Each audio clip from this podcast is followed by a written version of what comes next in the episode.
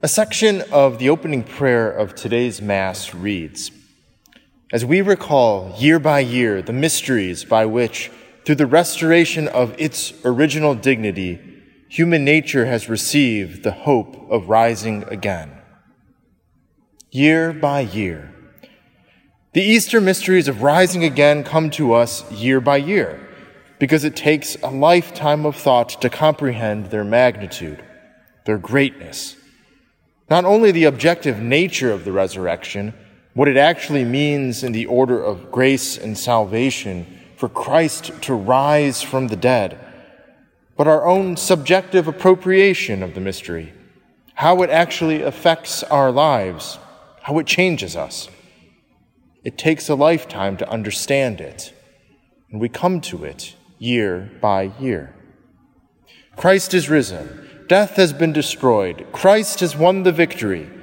Simple phrases like these are worth a lifetime of our prayer because they produce new and manifold fruits year by year. So much is packed into these little lines. Not the least, so much is packed into the popular words of our gospel today.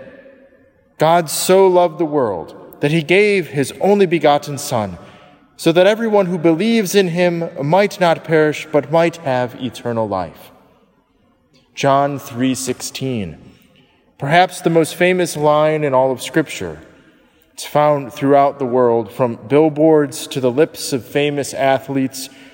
This verse is the common call of the Christian, the promise of their salvation. But the magnitude of this mystery, the fullness of which is known with the Easter grace, often falls on deaf ears.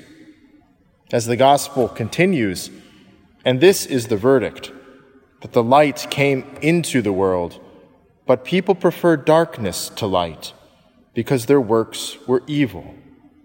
Their hearts surrendered the light for something far less worthy. The human heart, the one the risen Christ has come to redeem, is a city unto itself it was meant to be a stronghold, but sin at some point surrendered it. Since then, it has been an open city where its walls need to be built up again, and the enemy never ceases to do all he can to prevent this. He does this with unparalleled cleverness and strength.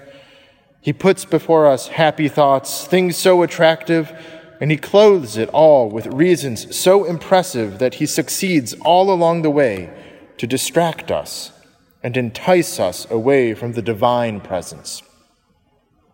That is why, year by year, we start again.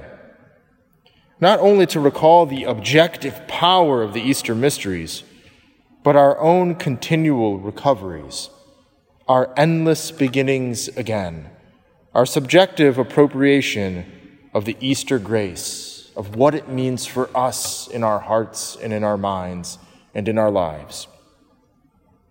God is love, and the continual post Easter battle calls for more love each and every day and develops love still further.